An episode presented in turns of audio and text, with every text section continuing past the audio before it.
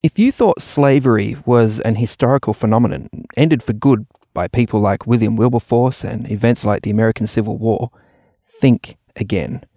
It's estimated that still, today, twenty-five million women, children and men are trafficked annually, deceived, threatened and exploited. And maybe the most sobering thing is that you and I are likely to be part of the problem. Are we reinforcing modern slavery and human trafficking every time we get out our credit or debit card and tap? This is Signs of the Times Radio with Kent Kingston.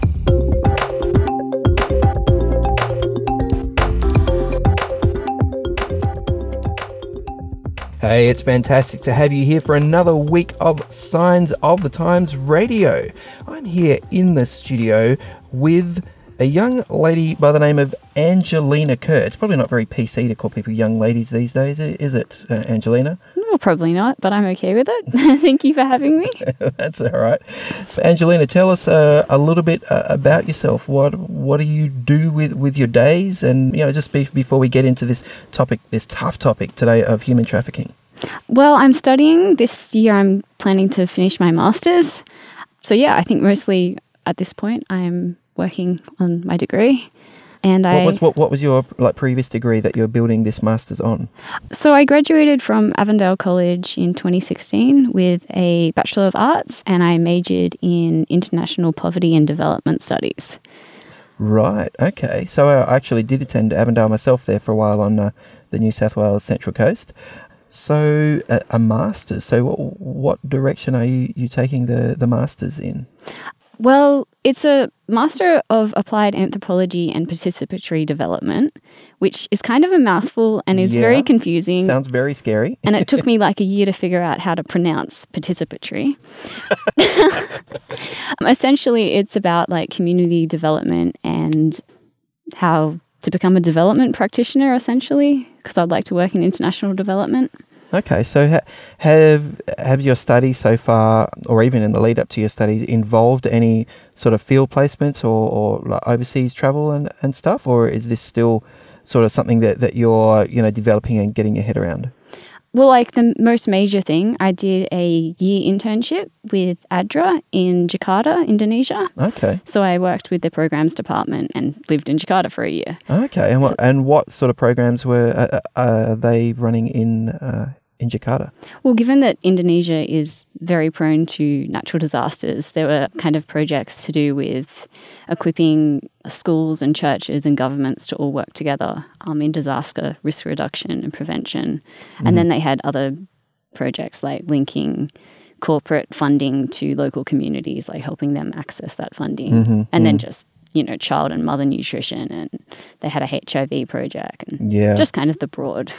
Wow. You know, I, I used to think that the whole kind of international aid worker thing was an incredibly glamorous thing to do, and maybe I would like to do it sometime. But then I realized at some point that there's actually a lot of paperwork involved, and it's all about like grant applications and reviewing projects, you know, progress, and are they meeting their key performance indicators and, you know, all Love this, all this sort of stuff. And I was just like, ah, no, you know, like it's, that doesn't feel like helping people. That feels like administration, but you love that stuff. Yeah. I mean, like you do like a concept note f- to for a project. So you have to research why that's needed. Mm-hmm. So, you, you know, you'll use whatever statistics to prove that mm. there's a need for that project. So working from an evidence base. Yeah. Basically. Yeah. So, you know, if it's a child new malnutrition project, you'll look at the malnutrition statistics and how that affects education and hmm. well-being and yeah okay. all of that. And then there's project proposals that you can get accepted or mm-hmm. you know rejected, and you need to work on a few things or yeah yeah you got to yeah. tap in, and it's it's becoming increasingly harder to get funding yeah. for smaller organisations. Well, that's right. And and I think the case often is with these funding applications that you think, oh, we need to start off a program that's going to just transform this community. It's going to do this and that and that and that. But usually what you get is, well, no, it has to be a time-limited thing. There's only funding for like three years after that. It's got to be all over, or, you know, you don't get ongoing funding a, a lot of time, I, I've noticed. It's always a, a very sort of limited kind of thing. Has that been your experience? Yeah. If it's government funding, it tends to be, you know, it'll be a year project or a, mm. and yeah, then nothing really is kind of for that duration, and stuff doesn't continue afterwards. Yeah, wow. But some organisations have like changed their model. Mm-hmm. So they'll work with like some Christian organisations like Tear or Baptist World Aid. They'll mm-hmm. work with local Christian partners. I'm actually currently interning with Tear, which mm-hmm. is a Christian non-denominational Yeah, I've, I've come across them. Yeah, they're, they're a great, great bunch of people, yeah. Yeah, so I, they do... I had one of their T-shirts. Ooh, nice. The, the, what was it? The Love Justice, was it? Yeah. Love Mercy, Walk Humbly Isn't that t-shirt. A D R A? No, no. I thought A D R A had like a black T-shirt with Oh, a... they've got one that says Compassion, Mercy or something oh. like that. But yeah, similar, to, but Tear did it first. Mm. But yeah, so they do a lot in that kind of space with long-term... Okay. All right. Fair enough. So, but then they get money. Not, I mean, they get money from the government, but they also have donors. Yeah. Okay. So, in studying international development, in doing your placement in Indonesia, and now heading into your masters, how has what you've done intersected with this issue we want to focus on today of of human trafficking? Like, how have you encountered it, or how has has your path sort of crossed with this issue? How is it? You know, it's sort of um, impacted on, on, on what you're doing or your understanding of, of what you're doing? Mm, well, I've always been interested in like humanitarian issues and probably yeah. from like a social justice, like the, that kind of perspective. And I know in my undergrad we did touch on it, but yeah. in my master's, like last semester, we did a class on refugees, migration and like development mm-hmm. and that Well, that was huge. It touched on so many different elements of migration, including human trafficking and okay. people smuggling. And mm. yeah, the definitions can get quite murky and confusing between mm. what is It does get blurry, and, doesn't it? Yeah. Because obviously, you know, in Australia, we talk a lot about, well, in previous years, especially it's gone a bit quieter now, but we've talked a lot about people smuggling and, you know, these people who are desperate to get to a safe haven, you know, like Australia. And and who, you know, employ, you know, people and pay exorbitant amounts of money in order to get somewhere like Australia to try to try to settle here safely. But people smuggling and human trafficking, is that two different things or is there overlap? They are. They're actually different. But like smuggling can turn into trafficking, mm-hmm. but the main difference is, is between like consent mm-hmm. and then exploitation. Mm-hmm. So like in... smuggling, people do consent to, they want to cross a border illegally and so they'll pay someone. Mm-hmm. But then when they arrive in the destination country, like that's kind of the end of the contact that they've had that's with right. the person smuggling them. That's right. And Where, although normally it would be illegal to cross that border, it, it is, actually uh, yeah. isn't if you're crossing a border in order to seek asylum. I understand that's... Oh, um, by, that's, by, a, by that's asylum seeker, which is different yeah. from oh, okay. people smuggling. Right, but isn't it often the case that people are, are smuggled over borders in order to seek asylum? Or I yeah, guess sometimes they just they want to live depends, on the quiet on the other side, don't they? Yeah, it depends on each state, nation state, how they accept. Yeah, Like yeah. Australia is pretty hard. We don't yep. really like people coming in and we send them off to detention yeah. centres. Well, I'm talking about U N conventions but, yeah. that we've signed and things like that. But that's obviously a separate issue from human trafficking. So mm. so tell us about human trafficking. Like, what is it? What is the scale of it? What what's involved? Just to just help us get get our heads around it. And and look, and I'm not asking you this, you know, because you're, you know, the planet's sort of expert on human trafficking, but I guess I want to learn with you. I want our listeners to learn with you, you know, as you're, you know, starting to encounter this stuff and, and trying to make sense of it. So, you know, not expecting you to have all the answers, but let's, you know, let's learn about this this together. Yeah. Well, obviously, I think we can all agree that human trafficking is a violation of human rights. Mm. Well, we have to know what it is first. Yes. So, so tell us. It's basically the United Nations has a Trafficking in Persons Protocol, mm-hmm. and that defines that there's three elements mm-hmm. that are classified as human trafficking, mm-hmm. and you kind of have to have all three unless the child is under eighteen. Mm-hmm. But the first one is the act, which is what is done. So mm-hmm. that refers to like the recruitment, the transportation, or the transfer and harboring of people. Mm-hmm. And then the means is how it's done. So that's with the threat of force or mm. Or violence. Violence, mm. coercion, abduction. Deception is huge because that's kind of the means. Mm-hmm. But there's definitely abuse of power in that. Yeah, yeah. And then the purpose, which is always for exploitation. Mm-hmm. So that okay. can... So, so so could could you give us... I mean, I, I know that there are, you know, because I think like we, we have an, an article in, in this month's Signs of the Times, you know, that looks at the issue of human trafficking. It suggests there are twenty-five million like people are around the world being that are, you know, subject to human trafficking. So obviously each one of those millions of people has an individual story. But nevertheless... Are you able to give, you know, in inverted commas, typical sort of experience of, of what that what that looks like, because you know you're talking about you know recruitment, you're talking about coercion, you're talking about exploitation, but what what exactly might that look like in you know a real life situation? Paint a picture for us. So of like trafficking? Yeah, yeah. Yeah. It's generally people are, could be looking for, say, a better life. So mm-hmm. someone could flee their home area mm-hmm. and then they could meet someone who offers to take them to another country mm-hmm. if they pay, you know, a certain amount of money. And then that person can also offer for them to, say, work off the money once they get to the new country. Mm-hmm. And, you know, so, so they say there's a job waiting yeah, for them. Yeah, there's in, a job the- and it's a great job. It's a great opportunity. Mm-hmm. And obviously, like, if you're coming from a poor, impoverished community, you know, the promise of a better life, you're going to take that. Mm-hmm. And so somehow, you know, they get given a false passport and then they arrive in the new country and they go to take this job, and it can. Ha- it doesn't have to be country to country. It can be internal as well, sure, but it's sure. easier to hide, you know, the further away it is. Yep. And then when they get there, the new job isn't what they thought it would be. So mm-hmm. maybe so, so they might be offered uh, a waitressing yeah. job, for example. And they'll get there, and because within like the trafficking, people can be exploited, obviously, like for sex slavery, mm-hmm. but also forced labor. So mm-hmm. they could get there, and the job could end up like they could be told that they were just at a massage massage parlor or something, mm-hmm. massaging, but then they are it's more than expected that. to perform yeah. sex acts. Or, or it could or be a lot, like you forced say, labour. In a factory or, or in a sort of yeah. a, a, a farm sort of in, yeah. or plantation sort of environment as well. Yeah, so yeah. agriculture and like mines and uh, factories, are, yeah. that's yep. huge too. And also like the hospitality sector. Oh, really? Wow. So somebody, even it can be family members in that, they'll sponsor them to come, say, to Australia to work in a restaurant. They mm-hmm. get here and they're expected to work insanely long hours every day of the week. Mm-hmm. Also interesting things to do with how they live. So if they live with the people that they work for and mm-hmm. then they can't leave and they're expected to go home and do like housework and mm-hmm. the pay is way less than mm-hmm. what they were expected. So these people are often working outside of any formal sort of industrial relations, you know, frameworks, in, like in terms of award wages, in terms of having access to a union. Yeah, they're in, not part of groups. You, you, you can't can, go to Fair Work Australia and, or you don't think you can go to Fair Work Australia and say, hey, listen, I don't think I'm being treated fairly. Mm.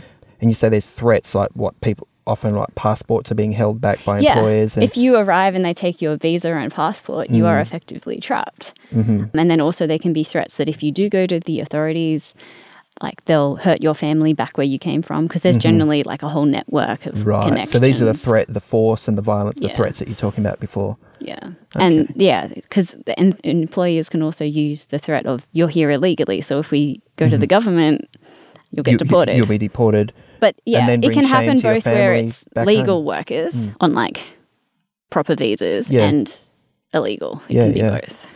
I mean, I, I guess it, it, there must be a um, a continuum, I guess. Mm. Like you, you think of, for example, uh, an au pair, you know, yeah. comes from Europe, of usually a, a young woman, of her own accord, comes to live in the household of a relatively, you know, well-off Australian family, and then discovers once she's there that she's not being paid very well, and in fact the you know the father of the home is very handsy or, or, or whatever, you, you know what I mean? So that might not be technically human trafficking, but it's sort of heading into that exploitative labour practices and being quite vulnerable, isn't it? But, yeah.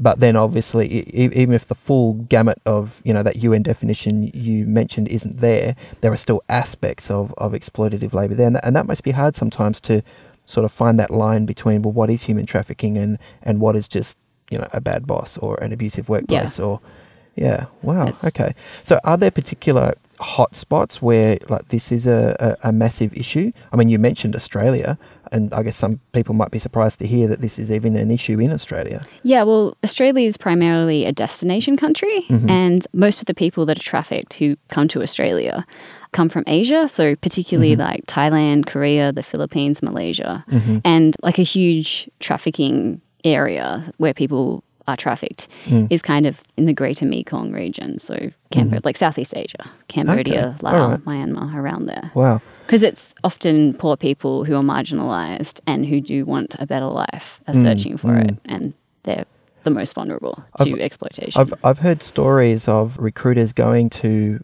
let's say, you know, remote villages in the hill tribes of Thailand. Mm.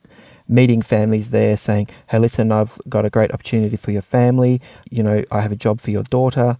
You know, we'll we'll educate her, we'll give her a safe place, we'll give her a good job, she'll be able to send money back to the family. And it's and it's sometimes characterized as, you know, the family sold their daughter, you know, to, to these people. So sometimes it seems it's the recruiting goes right back to the village, right yeah. back right back to the family. That that is, is very true. And even thought. even like people who have been trafficked can become traffickers.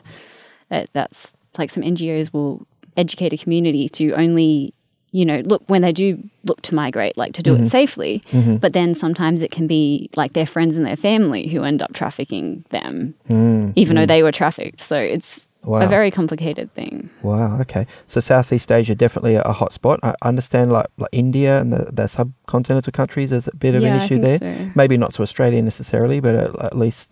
Yeah, I'm more familiar with the Asia context. With, with our, yeah, with our I'm local Australian. Context. Yeah, but, sure, sure. I mean, it obviously happens. Yeah, even in all the U S, the I understand. Yeah, U- U S people. Well, I mean, Australians can be ex- trafficked in Australia. U S people can be trafficked wow. in. Yeah, okay. It's not just foreigners. Yep, yep. Wow. Okay. So, I mean, you mentioned a number of different industries that people who are being trafficked end up in. It's my understanding that the sex trade is by far the largest proportion. That's actually of a misconception. No? Oh, really? Okay. Most is for um, forced labour. Oh, really? But obviously sex trafficking has the largest focus because I think uh-huh. it has the most moral. I mean, everyone's against. Mm-hmm. It's a very moral thing to mm-hmm. abhor.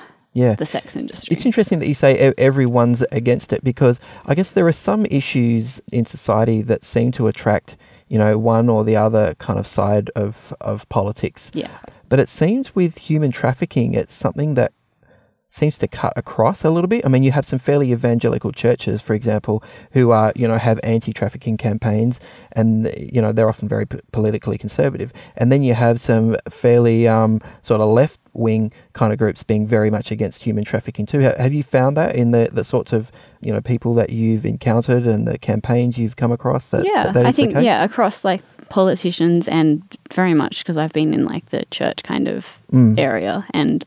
It's a big thing for organisations like mm. N G Os and Christian organisations. Yeah, no, I, I find that really interesting because, you know, so many issues are very politically polarised. This one actually does does seem to be a, a, a bit of a, a unifier. So um, not not many of us in, in Australia, I guess, uh, uh, well, I don't know, are we? I guess this is a question I need to ask you. You know, how does human trafficking actually intersect with the lives of, you know, everyday people in, in Australia? You know, does it at, at all? Yes. Yes? uh, there's been a lot of focus. Just recently, there was the anti-slavery bill that New South Wales passed. Mm-hmm. So there's been a kind of shift conceptually mm. in recent times to frame human trafficking as modern slavery mm-hmm. because modern slavery also pulls out indignation. Mm. And so by framing that it under modern slavery, then we can look at supply chains mm. of and supply chains impact like the everyday Australian yeah, in okay, every okay, way. No. So let's spell this, spell this out for us. What do you mean exactly by a, a supply chain? Like give give me a, a product, for example, and tell us about, about the supply chain that yeah. might be involved there so we, we can start to picture okay. what you're talking so about. So it comes in, think of like the clothes we wear, the products we use, electronics, all of that kind of stuff. Mm-hmm. And okay, well, let's talk about the, the shirt you're wearing, for example, okay? So if the shirt you're wearing, let's say it says made in Bangladesh on the back, which a, a mm. lot of shirts do. So what might be the supply chain that could be involved there that you're talking about? Well, in Bangladesh especially, mm-hmm. um, there's big factories and mm. there's a lot of, especially women and children, like mm-hmm. ch- child labour is also huge. Mm. And... So they're there, they could have been trafficked to work in that factory. They could be under unfair conditions, um, not getting enough pay, being exploited. And mm-hmm. so that kind of would impact. The, okay. Yeah. So so so first of all, there's the, the shop you, you buy the shirt from. Yeah. I guess it'd be nice to know that the people who work in that shop here in Australia were, were being paid right. But then, yeah. as you say, you follow the supply chain back, made in, and, Bang- yeah. made in Bangladesh. So... where is that shirt supplied from? Well, mm. Bangladesh, what are the conditions like there from? And not even the factory, though. It's like, where did the, like, say it's a cotton shirt, then who produced right. the cotton? So that's right. the agricultural workers. So this is the... So su- supply chains are very yeah. complex. So it's the shop you bought it from, the factory that made it, the cotton that was picked in, yep. in the first place, which is, I understand, often in Kazakhstan. A lot yeah, of, they had a lot to do with the government made children yeah. skip school, and yep. they had to. Okay, uh, so so something like New South Wales Modern Slavery Act that you know, that came out a couple of years ago, yeah. as you said. What is that doing uh, in terms of like this supply chain issue? What what is it seeking to do? Um, I believe that it's trying to make it more transparent. I haven't mm-hmm. looked hugely into it, mm. but yeah, just to provide some more transparency to yep. do with, and the processes of like organisations can be judged according to their processes in dealing mm. with mm. complaints and okay. fair stuff. So so if, if if I go to Big W and I see a shirt there that that I like, I mean obviously there are. You know, Big W probably gets shirts from a number of different, you know, clothing manufacturers. Mm. How am I supposed to know? How am I, how am I as an individual shopper supposed to be able to track this back? All these different companies, all these different supply chains that probably intersect yeah, and interlock in, in so many ways. Like, are there? Is there any way that you know? Is there any resource out there that will help me to make better decisions about that, for example? Well, organisations like Baptist World Aid have mm-hmm. come up with an ethical fashion guide that mm-hmm. they update every so often, and they've also got an ethical electronics guide. Oh, yeah. And they do rate. There's an app, I think. Yeah, they have yeah. an app. I think that's, yeah, that's new. Yeah. But you can also get the printed out yeah. booklet and, yeah. You can, and they it rates companies like A to D or something mm. based on how ethical their supply chains are and mm-hmm. how much, well, the lack of slave labour would be good. It um. would. It would. But, okay, so so that's clothing, but then, like you say, there's electronics. Yeah. Like, there are, like, what, what Probably are the batteries in our phones and the... Lithium. Yeah. yeah. All the, how, how's that mined? How's that yep. put together? And there's a bunch of other little, like, rare earth minerals, I think they're called, that are mm. often inside, like, electronics. And where do they come from? I think it's often from places like the Congo in, yep. in Africa and, again, child labour, again, yeah, which is, yeah, pretty... pretty tough. So, I mean, you've mentioned a few times you're sort of coming from a, a Christian N G O sort of background and, and point of view. Do you have a sort of a biblical insight or a biblical perspective on the whole issue of human trafficking? I mean, I guess there are stories about Uh, like Joseph in the Old Testament, he was trafficked, wasn't he? His brothers sold him to yeah. a bunch of slave traders, and he was taken to Egypt and put to work. that was that was an a lot exam- of stuff happened in the Old Testament. Yeah, yeah, that that was an example of, of human trafficking, and I don't think the Old Testament is particularly positive towards it. But do you, do you, as a modern day, you know, Christian, sort of see wisdom or, or guidance in the Bible in dealing with this issue, or is it you know silent about? You know, well, a twenty-first I mean, century situation. I yeah, well, if you look especially at the life of Jesus, he was all about justice and compassion, and mm-hmm. he helped, you know, the widows and the fatherless, and yeah, the Bible, in especially like the the disciples um, mm. after Jesus left, they were concerned with the the foreign widows who mm. weren't getting a fair share, so they. That's right. It's in the Book of Acts, isn't it? Yeah, yeah. yeah. And even like in the Old Testament, like mm. in Isaiah, it says to defend the oppressed and take up the cause of the fatherless. Mm. So I think as Christians, we should be concerned with social justice and environmental justice yeah, and all yeah, that. Yeah, yeah, I guess not just Christians. I mean, not all yeah, people of goodwill, really. really. Yeah. And and there are a lot of good people and a lot of good organisations out mm. there who are doing their very best. Yeah, but it is good to see that there is a you know a genuine biblical case. For, yeah, there is. You know, for, for resisting these you know these sorts of exploitations and, and oppressions and yeah, interesting. Wow. So as individuals, I mean, uh, probably you or I are unlikely to be voted into Parliament anytime soon to sort of... I wouldn't want to be. You wouldn't want to be? Okay. Because no. Because if we were, maybe we could pass the, you know, the Modern Slavery, um, you know, Reform Act, and we could even strengthen the, you know, that legislation that's there. But failing that, w- what are things that, that we can do? I guess you've already suggested one with the... You know that what was Baptist World Aid's um, ethical, you know, fashion guide. That is one thing we could do. Shop, shop a little more, uh, more carefully. Are there any other things we can do? Well, I definitely think like educating ourselves about the issues. Mm-hmm. That's huge. By listening to this podcast, Signs of the Times Radio. Yep, sorry. Good ad. No, yeah. So just general education about what constitutes human trafficking, even maybe to be able to spot human trafficking, like in yeah. situations, maybe if you see like a young girl with, like um, there's been examples of like when an air hostess will, is it a hostess or a flight attendant? A flight attendant, I believe, is I'm the polite way to say it. Very old-fashioned. We just call them hosties in Australia, male or female, hosties. Do but we? Yeah. Anyway. No.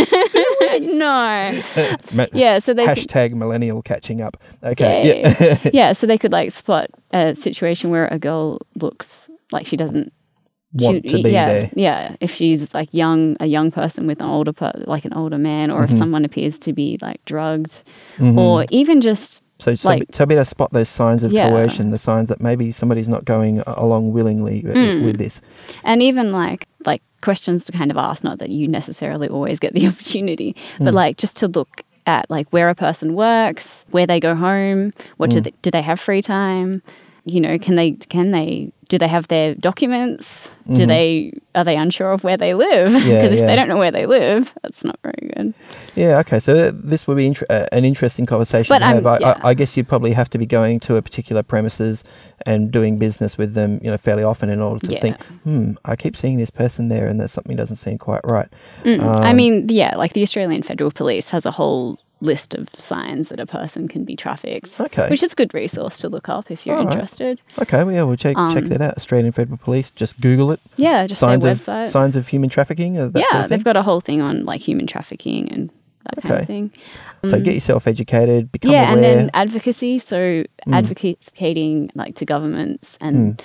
those kind of organisations, like the Modern Slavery Act came mm-hmm. about because a lot of people were working for it, but also just to make sure that the laws that do exist can be implemented. So so there are like various campaigns like yeah, in Australia or N G Os all around and, the world, aren't there? Yeah. Like looking at this issue, you can join up, you can help out, you can volunteer, you can fundraise, the, yeah, all, mm. all sorts of stuff you can do. And um, maybe they're having some sort of, you know, rally or something you could, you know, join, join the crowd, yeah. you know, show your support. Yeah, they have like walks and all sorts of different mm, things. Mm. Is is this an area that you're looking at um, going into, like as you go forward in your, I don't know if to call it a calling or, or a career in the international aid sector? Yeah, I mean, I'd like to work in development, so we'll see what area that particularly mm-hmm. ends up being. But I am kind of interested in these issues. Mm-hmm. Look, I imagine it could be incredibly heartbreaking, and you you'd need yeah. to be, you know, strong and, you know, make sure you look after yourself and have the supports that, you know, to mm. be able to debrief, to be able to, you know, decompress and take time out. It could be could be pretty traumatic, but it's in, important work to do. And yeah, good, good on you for for your interest, for, you know, delving into these kind of dark corners of the world that a lot of us, you know, often try to avoid. Yeah. And for, you know, seeking to, to do something about it. All, all the best with your studies and, and your future. Cool. Thank you. Thank you for having me.